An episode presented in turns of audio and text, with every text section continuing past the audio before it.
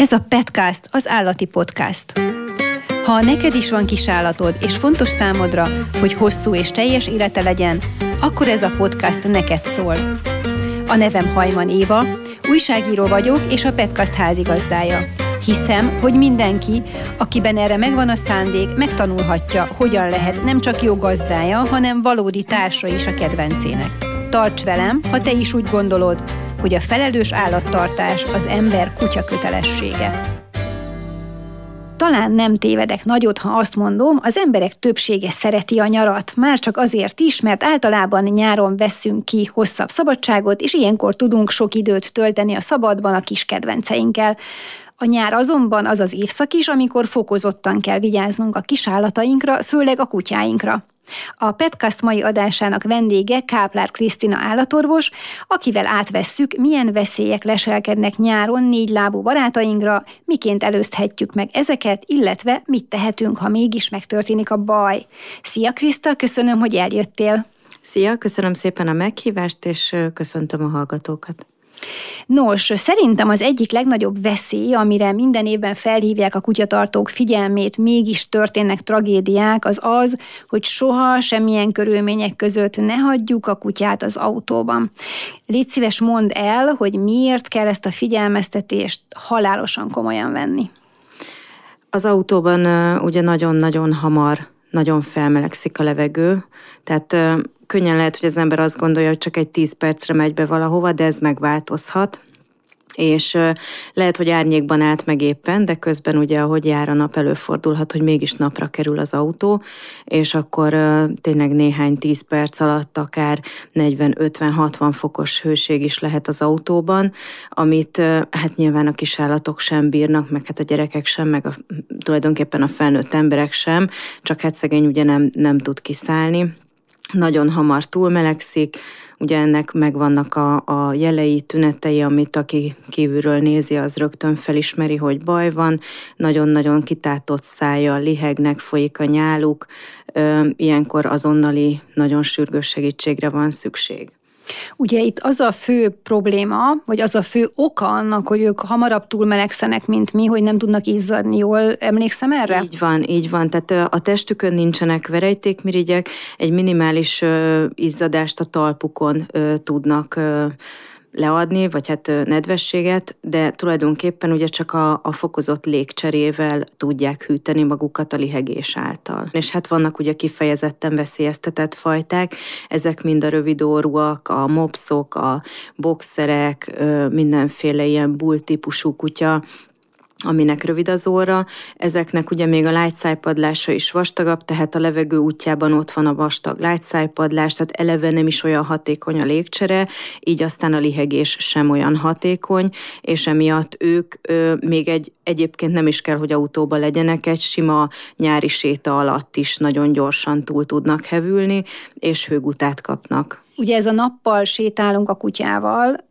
ez megint egy olyan dolog, amit nagyon fokozott, amire nagyon fokozottan figyelni kell. Én semmiképpen nem javaslom, tehát a nyári nagyon meleg napokon reggel, akkor a reggel kell időzíteni a sétát, vagy pedig késő este, délután, amikor már hűl az idő, nagyon-nagyon veszélyes, tényleg nagyon sok ilyen esettel találkozunk, hogy nem, nem, nem is mérik fel a gazdik. Tehát például van olyan is, hogy eljönnek gyalog a rendelőbe, és mire ott hőt mérünk, már 41-42 fokosak, tehát hogy észre sem veszik, hogy már életveszélyes állapotban van az állat, pedig csak elsétáltak egy oltásra az állatorvoshoz. Hú, ez azért nagyon veszélyes valóban, amit mondasz, erre nem is gondolnak, ugye a legtöbben, nem. Igen. hogy ez ennyire veszélyes, pedig ö, olyat is látni, és az, az, az nagyon ijesztő, és nagyon nehéz szó nélkül hagyni, hogy futnak. Hát ez tulajdonképpen egy, egy, nem is tudom, egy veszélyeztetés. Így van, és azt, azt azért ne felejtsük el, hogy ugye az állat az egy ösztönlény. Szeret futni, szeret mozogni, viszi a, a, a vére, az ösztöne, de ő azzal nem kalkulál, hogy neki majd onnan még haza is kell jutni ő nem számolja ki, hogy van egy odaút, meg egy visszaút, hogy hogy ossza be az erejét, energiáját, tehát ő gyakorlatilag megy, ameddig bír, és ahol nem bír, ott lefeküdne, ha ugye nem lenne az, hogy neki még haza kell menni, csak hát ő közben hát, vagy nem, nem lenne tudja. az, ahol a gazdi húzza, vagy nem Igen. is tudom, ösztönzi, hogy gyerünk, Igen. gyerünk. Igen, és hát emiatt van a baj, hogy ugye kimerül, elfárad, liheg, túlhevül, és aztán ugye ezekből vannak a problémák, meg a tragédiák bizonyára nem is kérdés, hogyha sétáltatni nem visszük a kutyát a tűző napra, illetve a legnagyobb hőség idején, akkor nem viszünk labdá, nem visszük ki labdázni sem. Nem bizony. Mert ilyet is lehet látni, hogy kimennek a parkba, és, és akár mondjuk egy kicsit árnyékos részem, vagy nincs is árnyék, de akkor megfutatom a kutyát. És erre megint azt mondom, hogy itt megint az van, hogy ösztönlény. Ő addig fog labdázni, amíg össze nem esik, és adott esetben tragédia nem következik. Tehát ő, ő nem, az állatok, a kutyák, meg a macskák sem többnyire nem gondolkodnak ezen, hogy már sok lesz, sok lesz. Ha még egyszer eldobja a gazdi, akkor még egyszer el fog futni. Hát amikor már nem fut el, akkor már nagyon-nagyon nagy a baj. Tehát erre nagyon kell figyelni, hogy itt a gazdinak kell észnél lenni, és a gazdinak kell ezeket szabályozni, mert az állat nem fogja. Tehát azt látjuk, hogy de hát élvezi. Hát persze, hogy élvezi egy darabig aztán utána, amikor már kimerült, akkor meg már baj van, mert azt már azt ő nem tudja időben jelezni, meg ő nem korlátozza, korlátozza saját magát. Vannak olyan lehetőségek, amelyekkel akár hogyha tényleg muszáj valahová mennünk az állattal melegben, csökkenthetjük a veszélyeztetettséget. Például hűtő mellények, vagy akár hűtőpárnák, amiket alárakhatunk, ha mondjuk mégis el kell mennünk autóval A-ból B-be. Nyilván nem hagyjuk a kocsiban, de amíg utazunk, és mondjuk ha nem akarunk légkondit használni, vagy nem tudunk valamiért, akkor tehetünk alá ezek, ebből a hűtőpárnából. Ezekről mi a véleményed? Hasznosak ezek? Biztosan nagyon hasznosnak hangzik, de a tapasztalatom az, hogy a legtöbb kutya nem szereti érdekes módon. Tehát, hogy ö, én azt gondolom, hogy ennek van létjogosultsága, meg jó is lehet, de nem igazán kedvelik az állatok. Én úgy vettem észre az a tapasztalatom, úgyhogy hát ki kell próbálni, mert lesz olyan kutya, amelyik szívesen ráfekszik, és lesz olyan, amelyik egyáltalán nem hajlandó, akármennyire is melege van. És a hűtőmellény? Én megmondom őszintén, hogy azzal nincs tapasztalatom, de nem, nem egy rossz gondolat, de akár egy hidegvizes törölköző is például nagyon jó segítséget nyújthat ilyenkor. Tehát ilyenkor nagyon kell azért arra is vigyázni, hogy túlhűteni sem szabad, még akár egy hőgutás állapotban levő állatot sem szabad nagyon drasztikusan gyorsan hűteni, tehát ezekre azért akkor is figyelni kell, amikor megelőzzük a bajt, hogy azért túl hideg ne legyen sem az alátét, sem pedig a mellény. Említettük, hogy sokan mennek ki a kutyával melegben, illetve hát nyilván muszáj helyzetek is vannak, amikor ki kell mennünk, és mondjuk aszfalton kell ö, menni az állattal, vagy csak aszfalt van, ahol tudunk vele sétálni, akár átmenetileg, akár tartósan, de az aszfalt is felforrósodik. Hogyan tudjuk védeni a mancsaikat a forróságtól? Hát igazából vannak ilyen ö, mancsvédő krémek is, de én, én azt gondolom, hogy e, ezt nem tudjuk. Tehát, hogy olyan, olyan hatékony, ami mellett ö, nem lesz esetleg égési sérülés a, a talpukon, olyan nem nagyon van. Ez gyakori ez az égési sérülés? Szerencsére egyébként nem, de, de azért előfordul, láttam már én is egy párszor, nem egy ö, hétköznapi dolog, még nyáron sem, tehát ö, szerencsére azért viszonylag ellenálló a talpárnájuk, de, de ahhoz azért, hogy leváljon, hogy felhólyagosodjon, ahhoz nagyon-nagyon komoly ö, igénybevétel kell forró aszfalton, de, de igazából a, tehát mindenképpen kerülni kell, mert attól még, hogy mi nem látjuk ö, nyomát, tehát hólyagokat, meg hámlást, meg égési sérüléseket, attól még az megsérülhet. Mit gondolsz arról, a véleményről, amit sokan hangoztatnak, hogy lenyírják nyáron a kutya szőrét, és akkor sokkal jobban viseli az állat a hőséget. Egyáltalán szabad-e mindenféle kutyát, mindenfajta kutyát megnyírni, és ha igen, akkor hol van ennek a határa? Hát én az, nem vagyok kozmetikus, tehát ezt azért ők jobban tudják, viszont az egészen biztos, hogy a nyírás nem feltétlenül jó. Tehát a bunda az alapvetően hőszigetel. Nyilván meg lehet nyírni a kutyusokat, nem bőrig. Tehát az nagyon-nagyon fontos. Tehát rövidebbre lehet nyírni egy hosszú szőrű kutyának a, a bundáját, hogy könnyebben kezelhető legyen nyáron, toklás, stb. miatt de a, az egészen rövidre nyírás az kimondottan ellenjavalt ezeknél a kutyusoknál, főleg azoknál, akik nincsenek rendszeresen nyírva. Az a kutyus, aki egész évben ö, nyírva van, akár nagy bundájú is, de ugye ezek a a kisebb fehér kutyusok, yorkik, bolonyész, havanyéz, amiket mindig nyírnak, még télen is, mert hát többnyire lakásban vannak, az ő bőrük hozzá van ehhez szokva, meg az ő hőháztartásuk hozzá van ehhez szokva.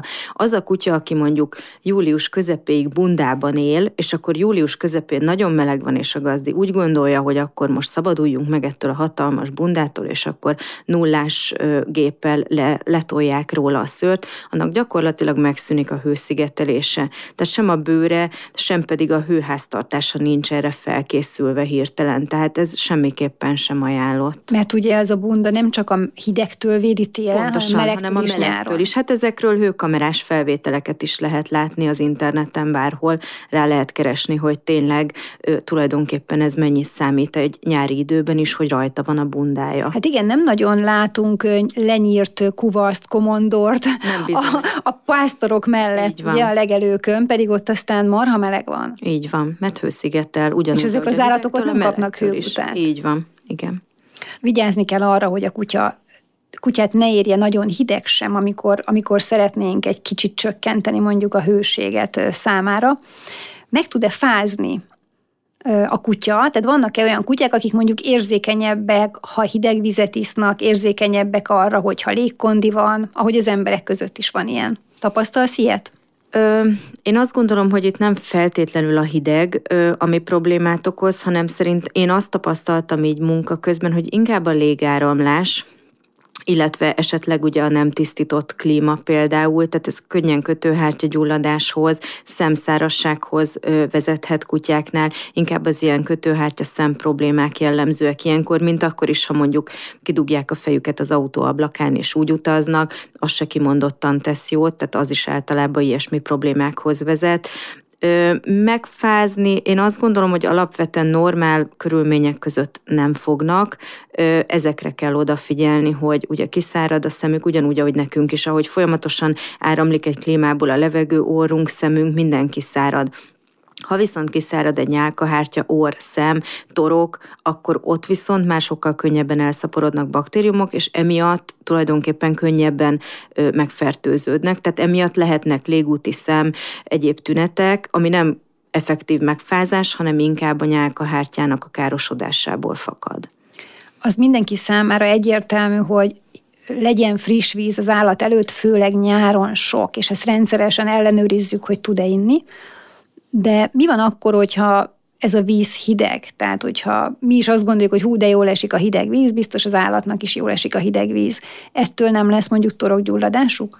Szerintem nem. Én azt gondolom, hogy, hogy annyira hideg nem szokott lenni, hogy, hogy ez nekik különösebben problémát okozzon. Az én kutyám kifejezetten szeret inni a csapból, illetve szeret inni a kútból feljövő locsoló vízből, ezt imádja így harabdája, és így rá, ráugrik és rámar. Ettől sem szoktak megbetegedni az állatok? Nem, nem különösebben. A vízben játszásnál, úszásnál azt olvastam, hogy nagyon kell figyelni arra, hogy ne nyeljen sok vizet az állat, mert úgy, úgynevezett vízmérgezést kaphat.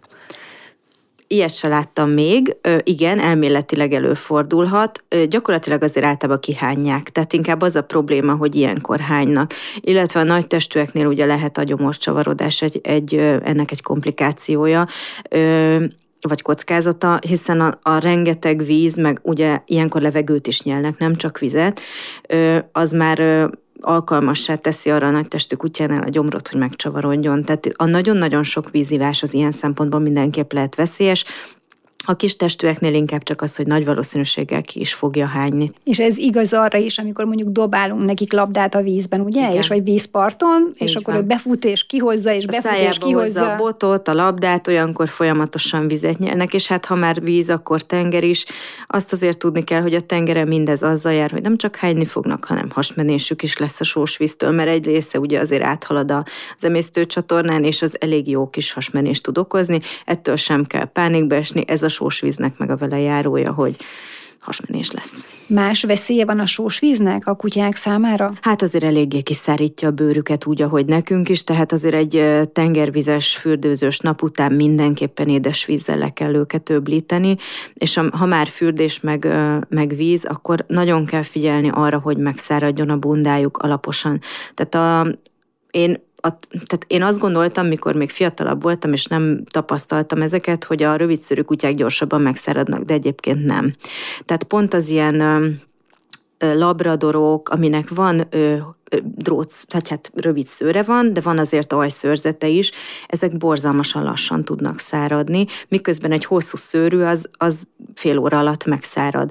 És nagyon-nagyon kell arra figyelni, hogy ott, ahol nedves marad a bundája, ott bőrgyulladást tudnak kapni nagyon hamar. Tehát egy-egy ilyen fürdőzés után öblítés, szárazra törlés, és azért ellenőrizni kell azt is, hogy tényleg megszáradt-e fel, ö, szálirányjal ellentétesen felsimogatni a szőrét, és megnézni, hogy alul a bőréhez közel megszáradt-e. Mert nagyon sokszor vizes marad, és ott befülled a bőrbe, pálik, és ott ö, ki tud alakulni egy elég csúnya bőrgyulladás. Maradjunk még a fürdésnél. Ö, nagyon sok kutya szeret fürödni, és tényleg mindenféle vízbe belemegy, pocsolyától kezdve a folyóvizekig, tavakig.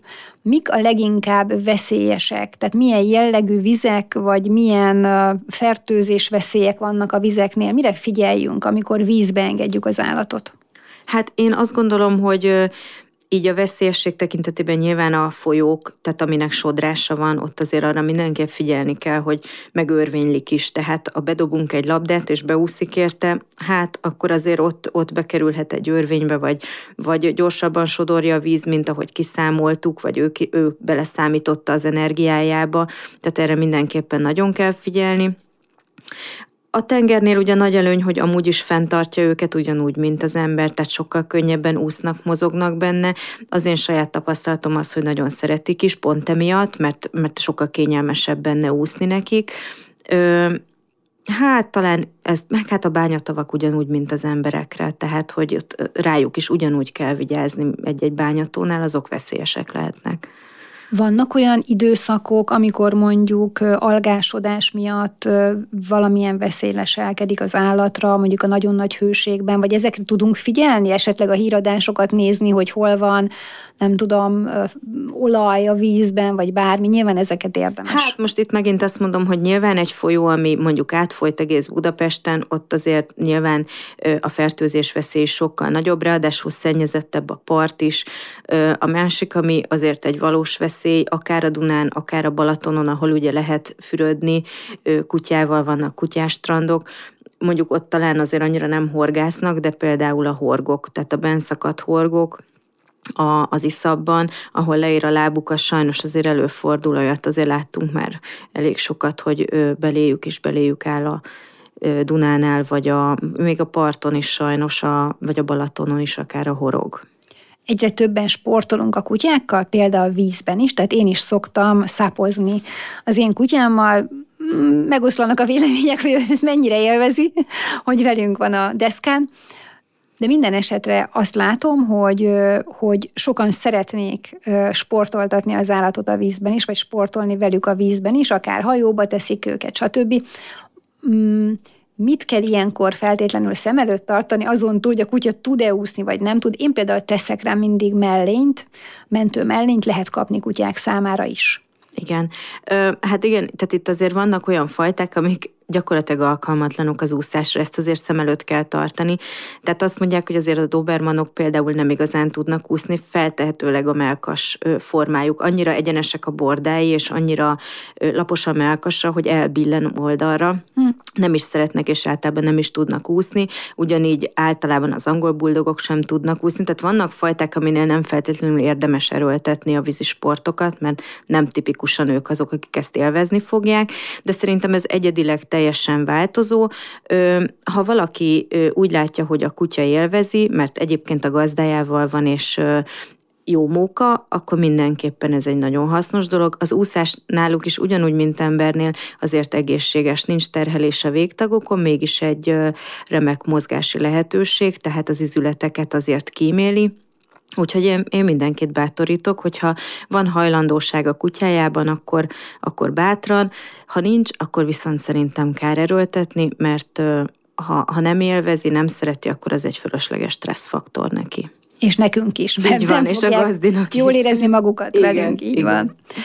Amikor kimegyünk szabadba az állattal, a kutyával, akkor nagyon sokszor tapasztaljuk most már sajnos, főleg amikor olyan helyeken, ahol nem nyírják rendesen a, a füvet, hogy tele van toklásszal. A toklász egy marha alattomos dolog hol, hol szoktatok találni leginkább az állatokban, és kiknél, vagy milyen típusú, nyilván a nagyobb szőrűeknél, ugye? Így Toklászt. van. Igazából toklász bárhol lehet. Tehát a, a torokban, a szemben, fülben, ö, pérában akár, pénisz ö, nyálkahártyánál, akár sajnos testüregeken belülre is bejut, tehát a bőrön keresztül az izmok között egészen hasüregbe is el Úristen. tud jutni, vagy a légutakon keresztül átfúrja magát de a leggyakoribb nyilván az a fülszem, macskákban a szem kimondottan, szembelevő toklász, az kifejezetten gyakori. Kutyáknál nagyon gyakori a lábúj közökben, főleg a hosszabb szőrű kutyusoknál, illetve ugye szintén a hosszabb szőrű lógófülű kutyáknál a fülben, mert a, a fülszőrön meg tud kapaszkodni a toklász, és akkor szépen be is vezeti, mert ugye a toklász egy, egy, egy irányba tud mindig haladni, a hegyével előre, és akkor szépen bevezeti a hallójáratba, ami ugye nagyon mély, tehát nem tehát egy gazdi nem tudja ezt meg ellenőrizni. Ha egy séta után nagyon intenzíven rázza a fejét, vagy oldalra tartja a fejét valamelyik irányba, akkor nagyon-nagyon sürgősen érdemes felkeresni állatorvost, mert viszonylag könnyen el lehet távolítani egy otoszkóppal, ha belenézünk, egy nyugodtabb kutyánál még akár ébren is ki lehet venni, ha nem, akkor egy pici bódításban, egy pár perces bódításban el lehet távolítani. Ez jó, mert itt látjuk amit nem, meg a szemben is látjuk. Amit nem látunk, az a lábúj közökben levő toklász, ez sokszor egy türelemjáték, hogy megtaláljuk, mert ultrahanggal is néz, lehet nézni, akinek olyan gépe van, hogy alkalmas rá, elvileg látszik, hogy merre jár, a tapasztalat az, hogy ha nem találjuk meg, akkor is ki fog bújni valahol, csak az ember nem tudja, hogy hol. Tehát ugye halad egy darabig, és akkor egy ponton általában lesz egy kis gyulladás, egy kis gennyes csomó, és akkor ott kijön. Ha nincs szerencséje az állatnak, akkor egészen veszélyes helyekre is el tud sajnos jutni, tehát nagyon-nagyon alattomos dolog. Nincs is ennek tünete, hogy mondjuk a lábúj közben van, tehát De nem kezdi el rágni a lábát? Elkezdi rágni, elkezdi nyalni, és akkor mi elkezdjük keresni. Aztán vagy megtaláljuk, vagy nem találjuk meg. Akkor rendszeresen vissza kell jönni, ameddig bírja, addig ilyen idegen testkutatóval, ez egy speciális eszköz, amin pici nyíláson fel tudunk ugye nyúlni a bőr alá, és akkor ott hát vakon gyakorlatilag kutakodunk, és van, mikor szerencsénk van, és elsőre meg tudjuk fogni, és ki tudjuk húzni, van, amikor nem sikerül, van, amikor a talp másik oldalán két nap múlva, vagy három nap múlva megjelenik, akkor ott tudjuk kiszedni, de ez, ezt, hát ezt sajnos el kell fogadni, hogy ez nem mindig megy elsőre, tehát ez azért nem olyan, mint egy halójáratba levő toklász, hogy látjuk, megfogjuk, kivesszük, és megoldódott a probléma, ez egy picikét ilyen hosszadalmasabb. És ha máshol kerül az állatba, tehát más testrésznél megy bele, nem a fülénél, nem a talpánál, nem a szeménél, ahogy mesélted, bárhol tulajdonképpen, főleg, hogyha mondjuk egy kutya a mezőn elkezd hempe, hemperegni, ez teljesen megszokott dolog, imádnak hemperegni a friss fűben, vagy a frissen vágott, vagy kaszált fűben. Szóval honnan vesszük azt észre, hogy baj van? Hát általában ott lesz egy bőrgyulladás. Érdekes módon ritkán találunk testszerte toklászra emlékeztető gyulladást foltot, amiben arra gyanakszunk, hogy ott toklász van de ettől függetlenül előfordulhat, ott mindig begyullad a bőr. Tehát ott mindig van egy helyi bőrtünet, és ha szerencsénk van, akkor abban a bőrtünetben, a, a gyulladásos terület alatt, a bőr alatt meg is találjuk a toklászt. De mondom, testszerte nagyon-nagyon ritka. De ezt megelőzni nagyon nehéz. Nem lehet. Ezt, ezt igazából azt lehet, hogy séta után minél jobban átnézni, átfésülni, és akkor otthon meg lehet szabadulni ezektől ami nem ment mondjuk bele a fülébe, de tényleg a lábújközöket például úgy lehet azért védekezni, hogy a kozmetikust megkérni, hogy nyírja ki a lábújak között mindig a szőrt a hosszú szőrű kutyáknál, illetve a fülkagyló belsejéről is érdemes lenyíratni a szőrt, mert akkor sokkal kevésbé tud belekapaszkodni a toklász. Tehát ezek a kis praktikák azért segítenek, ettől még nem lehet százszerzalékban elkerülni, viszont azért csökkenteni lehet a valószínűségét, és igen, sajnos séta után alaposan át kell fésülni, bogarászni, lábújközök, fül felhajtva, belső oldala, hát ezeket át kell nézni. Ez viszont azért is fontos, hogy átnézzük a kutyát, hiszen kullancs is lehet benne, ami nagyon gyakori most már Magyarországon. Igen, sajnos. Hát, és, és még mindig sajnos azt gondolják az emberek, hogy ez nyári probléma, tavaszi nyári. Sajnos tudomásul kell venni, most már bár a csapból is ez folyik, de még mindig, mindig nagyon sokan jönnek, hogy már elkezdődött-e. Nincs kullancs szezon, az egész év kullancs szezon. Télen is van, nyilván nem annyi, de van, tehát ahhoz meg bőven elég, hogy ugye betegséget kapjon el a kutyát. Nagyon-nagyon fontos a kullancs elleni védekezés itt ugye mindig felmerül, hogy milyen kemikáliákat adunk be szájon át, hogy ezek mennyire veszélyesek, hogy ezek hogy hatnak az állat szervezetére hosszú távon. Én mindig azt mondom, hogy mérlegre kell tenni egy babézia, amit ugye a kullancs terjeszt, az két-három nap alatt elviszi az állatot. Ez egy halálos betegség. Tehát én azt gondolom, hogy nem érdemes kockáztatni, mindennek természetesen van mellékhatása, lehet, van kockázata valamilyen szinten, de, de a babézia az, az egy nagyon-nagyon komoly dolog, nem mindig könnyű észrevenni egy gazdinak sem, viszont a baj az nagyon-nagyon hamar megvan belőle, és sajnos ebbe elmennek az állatok. Az a gazdi, aki nem 24 órában van a kutyával, mert van ilyen, akinél kertben van, nem feltétlenül látja olyan gyakran, ott, ott tényleg nagyon komoly probléma lehet ez. De aki látja, ott is lehet, hiszen nem feltétlenül veszed észre az első 24 órában, és minél később veszed észre, hogy mondjuk bágyadt az állat, vagy véreset pisil. Így van. És nem is mindig egyértelműek a tünetek sajnos. Tehát vannak olyan tünetek, aminél mindenképpen gondolni kell a babéziára, vizsgára, de ezeket, hát aki csinál kenetet saját rendelőben, az meg tudja ott vizsgálni, de ezek laborvizsgálatok még csak nem is egy gyors teszt, tehát nincs igazán nagyon gyors válaszunk arra, hogy ez most babézia, vagy nem babézia. Esetleg egy hosszú hétvégén, egy vasárnap, napok telhetnek el, mire van diagnózisunk, tehát igazából ezzel ez a probléma. Szerencsére van ellenszere, ami szintén nem egy vitaminkészítmény, tehát egy nagyon komoly gyógyszer, nagyon fájdalmas a beadása, sokszor hánynak, hasmenésük van utána, a helyén akár tájog is keletkezhet, tehát hogy... Ez egy injekció. Ez egy injekció, igen, és, és tényleg jól működik szerencsére, de, de ez egy komoly teher a szervezetnek. Megelőzni sokkal egyszerűbb ezt a betegséget. Így van, megelőzni sokkal egyszerűbb, és akkor még arról nem is beszéltem, hogy sajnos van egy autoimmun következménye is a betegségnek, amit viszont nem igazán tudunk gyógyszeresen megakadályozni, egyszerűen a, a fertőzött vörösvérsejteken túl a szervezet a saját vörösvérsejtjeit is elkezdi pusztítani az állatnak, és bizony egy ilyen vérvesztéses anémia kialakul, és akár abban el is pusztulhat. Ez hosszabb távon alakul ki? Ez ö, rögtön utána a következő napokban. Tehát sajnos Tehát lehet, a... hogy meg tudjuk menteni. Így van, tehát lehet, hogy a magát a kórokozót ugye el tudjuk pusztítani, de ettől függetlenül egyszerűen a szervezet ad egy olyan válaszreakciót, amit nem biztos, hogy meg tudunk fékezni. Tehát itt azért ez egy nagyon komoly dolog.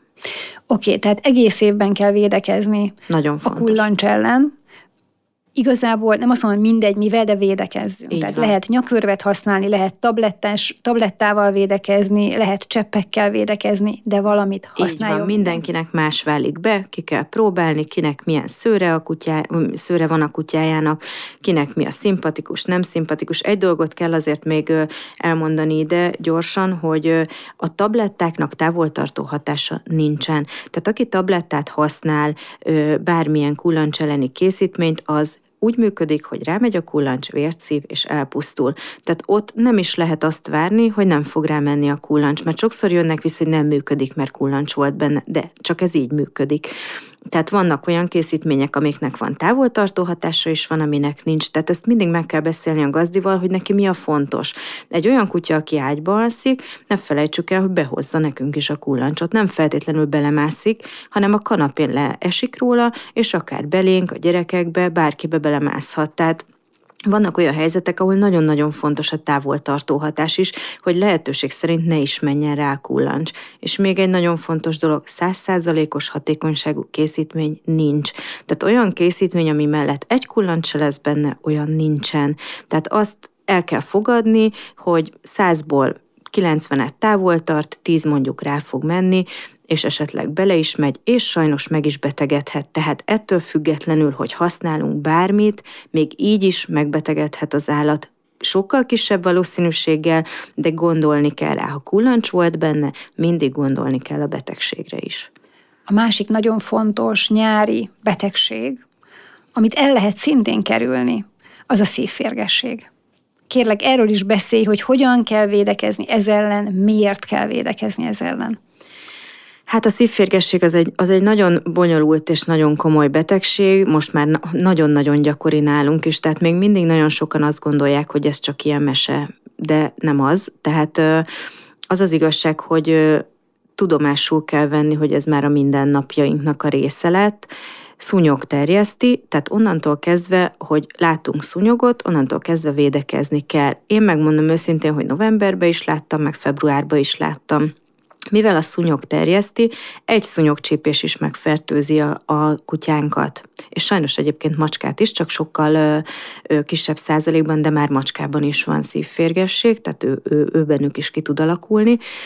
De ők leginkább... Is ők is, ha kaphatják ezt a tablettát, ami véd ez ellen? Ö, nekik is vannak olyan tabletták, de még kimondottan az, ami így szívférgesség protokoll része, ők még ebben így annyira nem szerepelnek. Kimondottan ugye a, a kutya az, amelyikben ö, előszeretettel kifejlődik a szívféreg, a felnőtt szívféreg, és ö, ugye a szúnyogcsípéssel kapják meg a lárvákat, amiből kialakulnak a felnőtt férgek nagyon fontos azt is tudni a védekezésnél, hogy ha már valaki rászánta magát, hogy védekezik, én most már azt mondom, hogy egész évben kell, pont emiatt, amit mondtam, hogy egy szúnyog is elég, és az az igazság, hogy ilyen ö, garázsban, ö, sufniban, bárhol azért megbújnak a szúnyogok, és onnantól kezdve veszélyeztetik a kutyát. Hogyha viszont valaki védekezik folyamatosan, akkor ö, mindenképpen ö, jobbak a, az esélyei az elkerülésre, de még így is azt kell mondani, hogy évente egyszer akkor is tesztelni kell szívférgesség ellen, hiszen ebben sincs száz százalék. A, a kezelést, hogyha valaki nem kapta, akkor nagyon fontos, hogy csak tesztelés után lehet bármi olyan készítményt adni, ami elpusztítja a lárvákat. Ezek a készítmények nem hatnak a felnőtt szívféregre. A felnőtt szívféreg a védekezésre használt szerekkel nem elpusztítható. Különféle gyógykezelési protokollok vannak, tudni kell, hogy arzén készítmény, amit ilyenkor adnak a kutyáknak. Ez az, ami, ami néhány nap alatt elpusztítja a felnőtt szívférgeket, de hát el lehet képzelni, hogy a szívüregekben vagy a szívhez közeli artériákban levő férgek fognak elpusztulni, hogy ez a keringésre milyen veszélyeket jelent. Tehát maga a gyógykezelése is azért nagyon veszélyes. Nagyon jó biztonságos protokollok vannak, de ettől függetlenül ez egy veszélyes dolog. Vannak más lassúbb gyógykezelési módok, nem az arzénkezelés, erről megoszlanak a vélemények, hogy mennyire kell vagy szabad használni, de vannak olyan esetek, idős kutyák, amikor nem jön szóba mondjuk ez a egyébként pláne még nagyon-nagyon drága gyógykezelés, ami az injekciós készítmény, hanem egy ö, úgynevezett slow kill protokoll, ami egy lassú pusztítást, de hát ez éveket vesz igénybe. Nekem például van egy menhelyről kihozott kutyusom hódmezővásárhely környékéről, és hát már úgy hoztuk el, hogy én ott csináltam egy tesztet, és már ott tudtuk, hogy szívférges. És én három ilyen perióduson voltam túl vele, mire lett egy negatív tesztje. Ez azt jelenti, hogy másfél év, durván másfél év telt el, mire ő negatív tesztet produkált. Ez rengeteg idő. Nagyon sok idő. És igen. rengeteg kezelés, és gondolom, hogy ez sem egy nagyon kíméletes Hát doxiciklint kell ilyenkor használni, egy hónapon keresztül kell adni neki. Van olyan kutyusunk, akinél a gazdi ezt a protokollt választotta, és három nap után nem tudtuk továbbadni, mert nem bírta a szervezete a doxiciklint sem.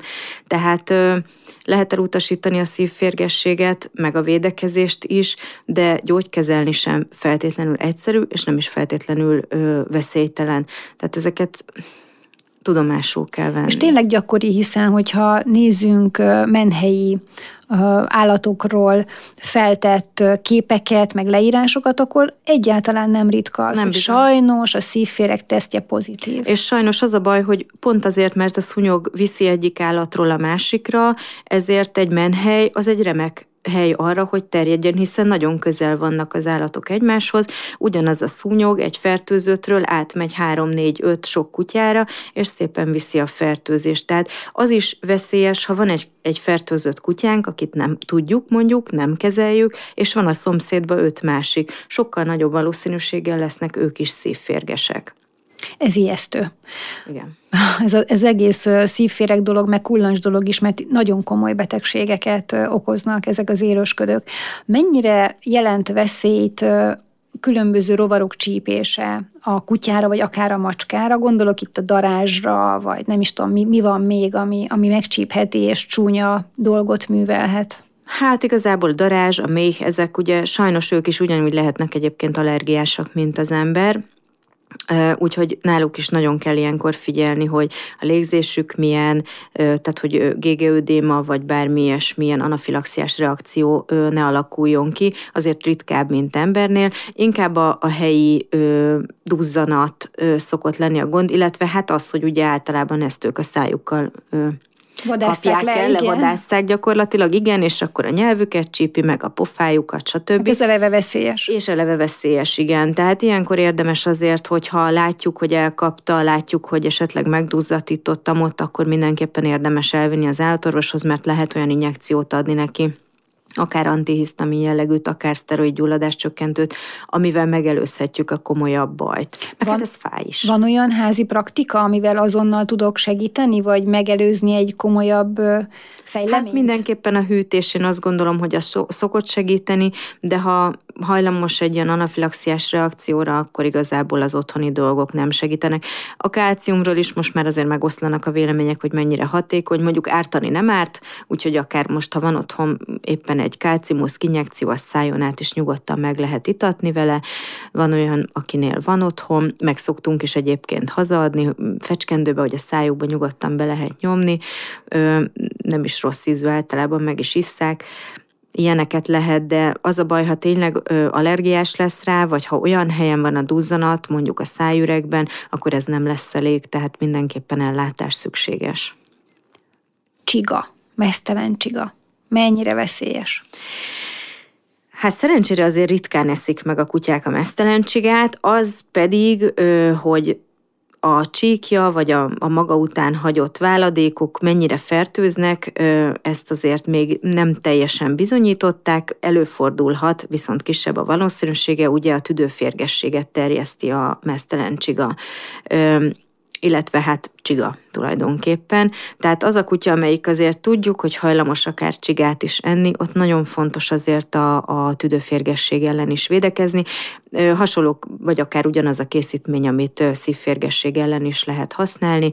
Ezek külső-belső parazita ellenes nyakba csepegtetősök vagy tabletták. Ha tudjuk, hogy sok a csiga a kertben, a kutyánk hajlamos megenni, vagy akár a macska, inkább itt azért a tüdőférgesség kapcsán valahogy azért a macskák is többször szóba kerülnek, hogy felmerül a légúti problémáknál, hogy kizárjuk a tüdőférgességet.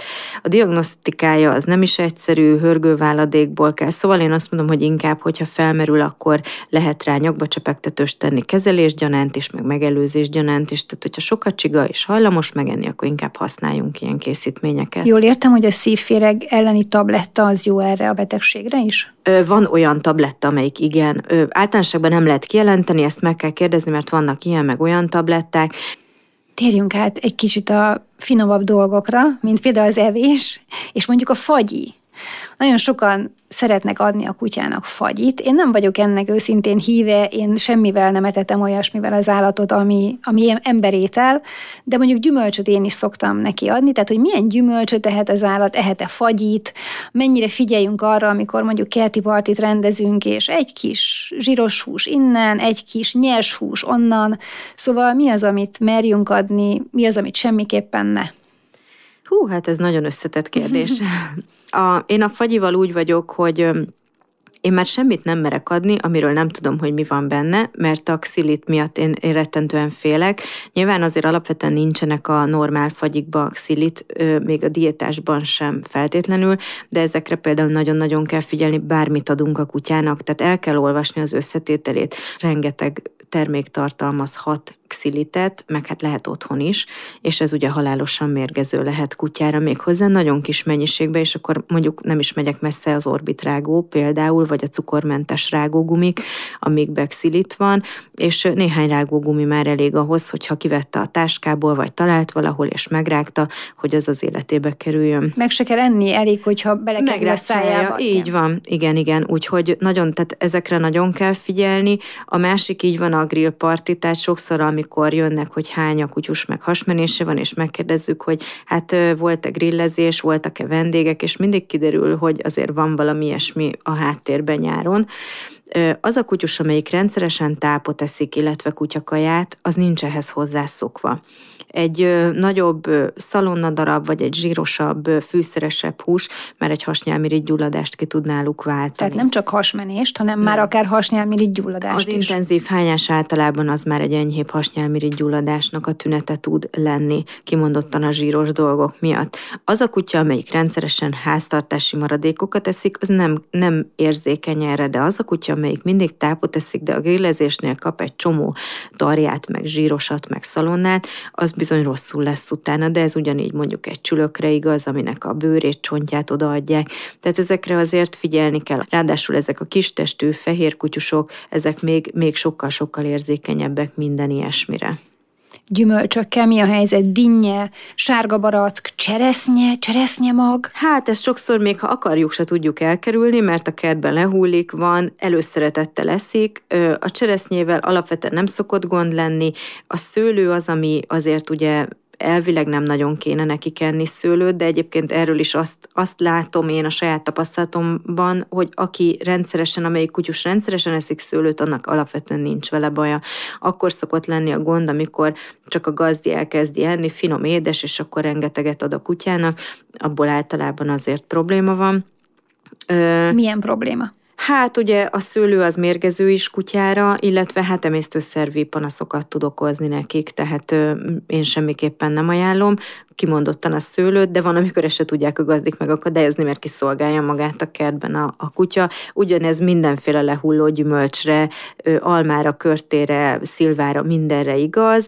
Ha szereti, ha rendszeresen eszi, akkor többnyire nem szokott problémát okozni. Ami azért mindenképpen gond, ha lecsúszik egy-egy mag, egy, mert nem feltétlenül direkt, de azért, ha helyzet van, ugatni kell, és a szájába van, akkor előfordulhat, hogy lenyeli. Hát azért egy kisebb testű kutyában egy barack maga az már tud problémát okozni.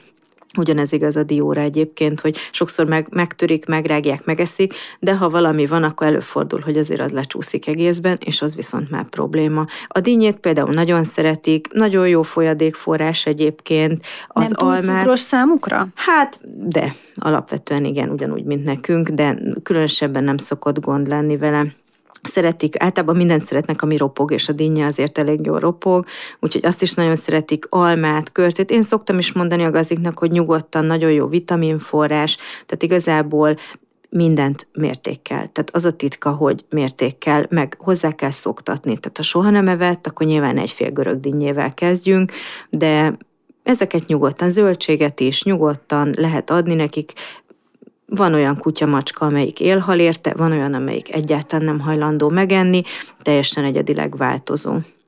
A kutya nem szigorú húsevő. Tehát ezt tudni kell, a macska szigorú húsevő, a kutya nem. Tehát a kutya füvet is legel, nem mindig csak azért, hogy hányon, tehát ez is egy tévhit, nem csak azért eszi a füvet, hogy hányon. Tehát van, amelyik egyszerűen szeret legelészni, és ugyanígy szeretik a zöldséget, gyümölcsöt, és a rost kell is az emésztésükhöz.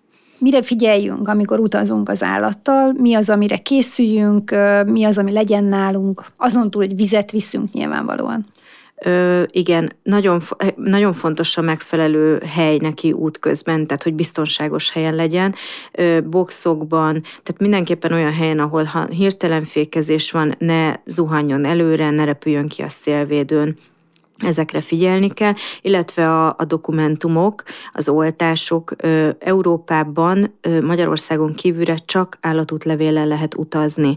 Tehát ilyenkor ö, az állatorvos pár perc alatt ki tud állítani egy útlevelet, a lényeg, hogy legyen egy érvényes veszettségoltása, illetve hát féreghajtást szoktak még nézni. Ezeket a mindenkinek a saját állatorvosa pontosan tudja, hogy mit kell bevezetni egy útlevélbe, Sajnos, ha Európán kívülre utazunk, az unión kívülre, akkor visszajönni viszont hivatalosan csak veszettségtíter, érvényes veszettségtíter vizsgálattal lehet. Tehát ha olyan országba megyünk itt a környéken, ami nem uniós tagállam, akkor elvileg nem jöhetnek vissza az állatok títervizsgálat nélkül. Az Ez, micsoda? Megmérik a, az, e, az ellenanyag szintet a vérben, ezt egy helyen néz, vagy hát azt most nem is tudom, de egy helyen biztosan a Tábornok utcában a a nébiknél. Így van, ott nézik, de ez egy kicsit bonyolultabb, meg hosszadalmasabb, tehát ezt időben el kell kezdeni intézni. Tehát mielőtt én visszahoznám az állatot egy ilyen országból, akkor vért vesznek tőle? Nem, ezzel a titer papírral kell már eleve elutazni, és hogyha ez a titer vizsgálat jó, akkor visszajöhet. Értem. Tehát kifele nem érdekes, hanem majd, amikor az Unióban szeretne visszajönni, akkor kell, hogy ez a papír meglegyen.